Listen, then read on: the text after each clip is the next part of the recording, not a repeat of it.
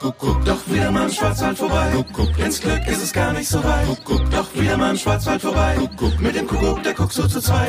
Kuckuck und herzlich willkommen zur Podcast-Folge Ausflugsziele im Schwarzwald. Mein Name ist Iris Huber. Ich bin zu Gast in Schramberg im mittleren Schwarzwald. Das sind etwa 25 Kilometer nördlich von Villingen-Schwenningen. Bei mir ist Eileen Schirling. Sie ist zuständig für Marketing und Tourismus der Stadt Schramberg. Frau Schirling, ich bin das erste Mal in Schramberg. Was kann man hier alles erleben? Also was ähm, mega ist, ist natürlich die Natur.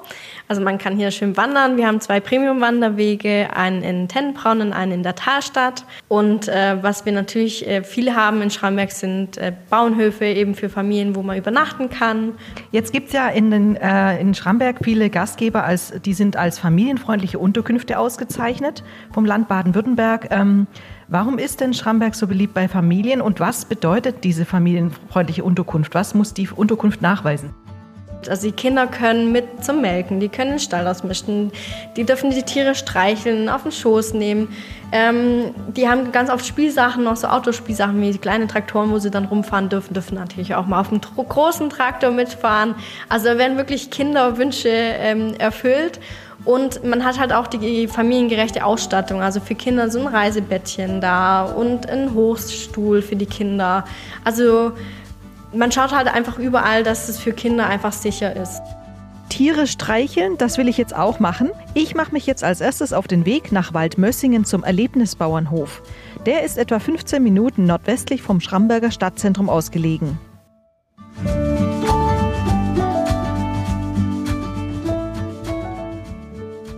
Als erstes treffe ich Alexandra aus Stuttgart mit ihrer Tochter Theresa und Sohn Gabriel.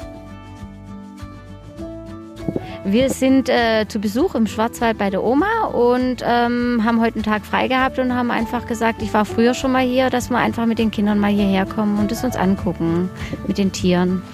Was ist denn das Besondere hier am Erlebnisbauernhof? Dass man die Tiere eigentlich ziemlich nah sehen kann und dass man sie auch füttern darf. Wie funktioniert das, wenn ich jetzt hierher komme? Was muss ich beachten? Es steht überall dran, dass man den Tieren nichts geben darf, außer das Futter aus den Automaten. Und da zahlt man Euro am Automat und dann sind es Knäckebrote, die kann man anscheinend allen Tieren geben. Das haben wir dann auch gemacht und da freut sich der, mein Sohn, der füttert ganz gern und dem macht es riesen Spaß.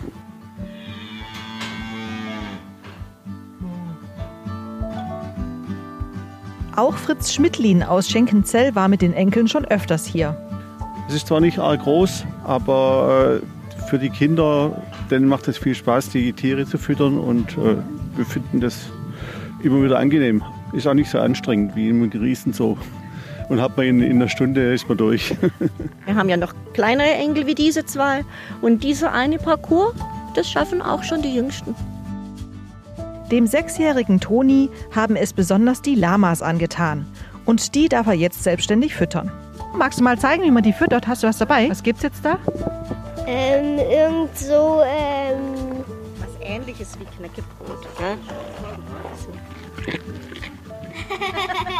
Auf dem Weg zurück nach Schramberg weckt eine bemalte Hausfassade am Technologie- und Gewerbepark HAU mein Interesse. Darauf ist eine Uhr zu sehen. Was hat es damit auf sich? Das will ich wissen von Anneliese Müller vom Automobil- und Uhrenmuseum. Jetzt sind wir hier im Auto- und Uhrenmuseum. Ähm, um 1900 war ja Schramberg die Welthauptstadt der Uhren. Was können Sie mir dazu sagen? Welcher Name ist damit verknüpft? Ganz klar verknüpft ist natürlich die Firma Junghans mit ihren Uhren und die Firma Paul Landenberger. Was kann jetzt der Besucher hier, warum sollte er ins Auto- und Uhrenmuseum kommen? Weil das einfach eine Reise wert ist, eine Zeitreise und das ist einfach ein Streifzug von der Geschichte der Uhr bis hin zu der Zeitgeschichte über viele Epochen von 1945 bis 1970. Äh, wie hängen jetzt Uhren und Autos mit zusammen? Das ist eine sehr gute Frage, denn die Autos und die Uhren, das ist über die Firma Landenberger. Der Herr Sauter, unser Sammler hier, kommt aus der Schiene Landenberger. Und die waren eines Tages mal bei einer guten Idee, liefen die durch den Gewerbepark und dann kam die Idee, man könnte doch hier die Autos in diese alten Fabrikhallen der ehemaligen Firma Landenberger einstellen. Ein weiteres Highlight befindet sich direkt gegenüber vom Auto- und Uhrenmuseum. Das Eisenbahnmuseum mit der weltgrößten Spur 2 Sammlung.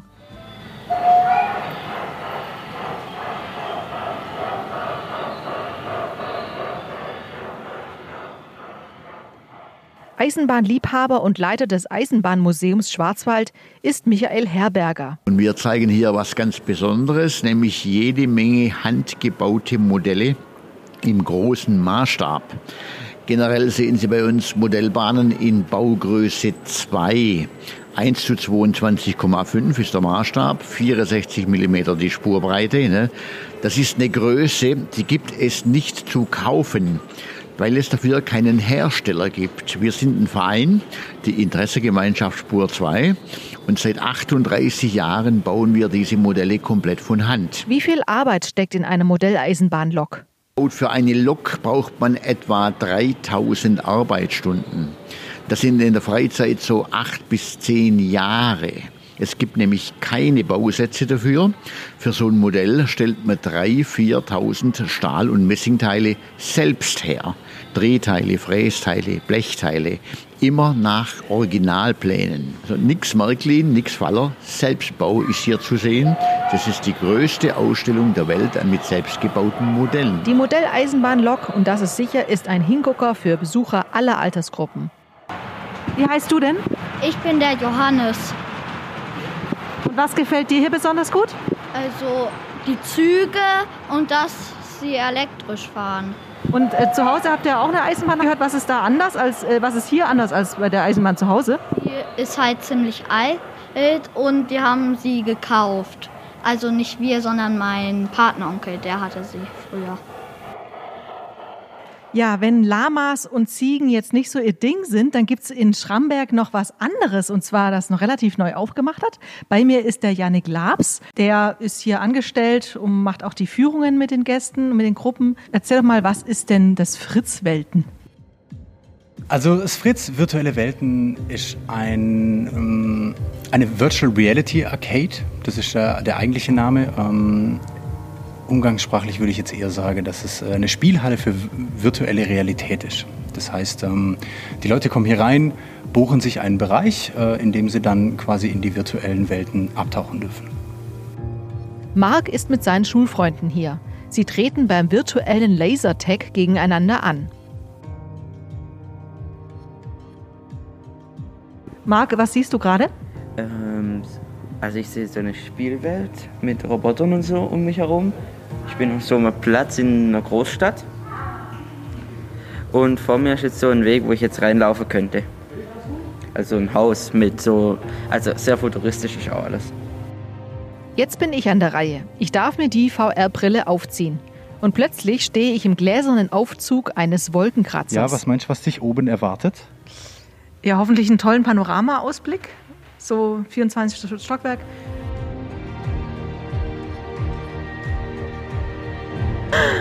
Wow, wie schön.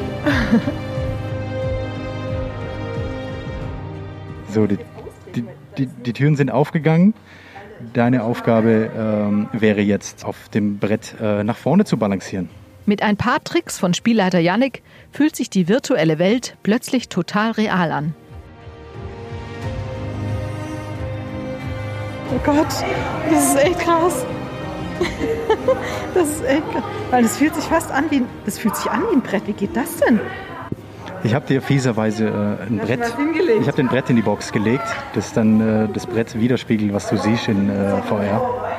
So, wenn du jetzt mutig genug bist, ähm, machst du jetzt einen Schritt in meine Richtung. Ernsthaft jetzt? Ja.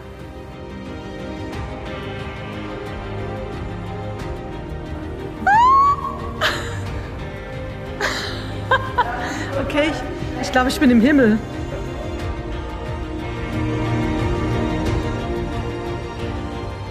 Was, was hat es jetzt in dir ausgelöst?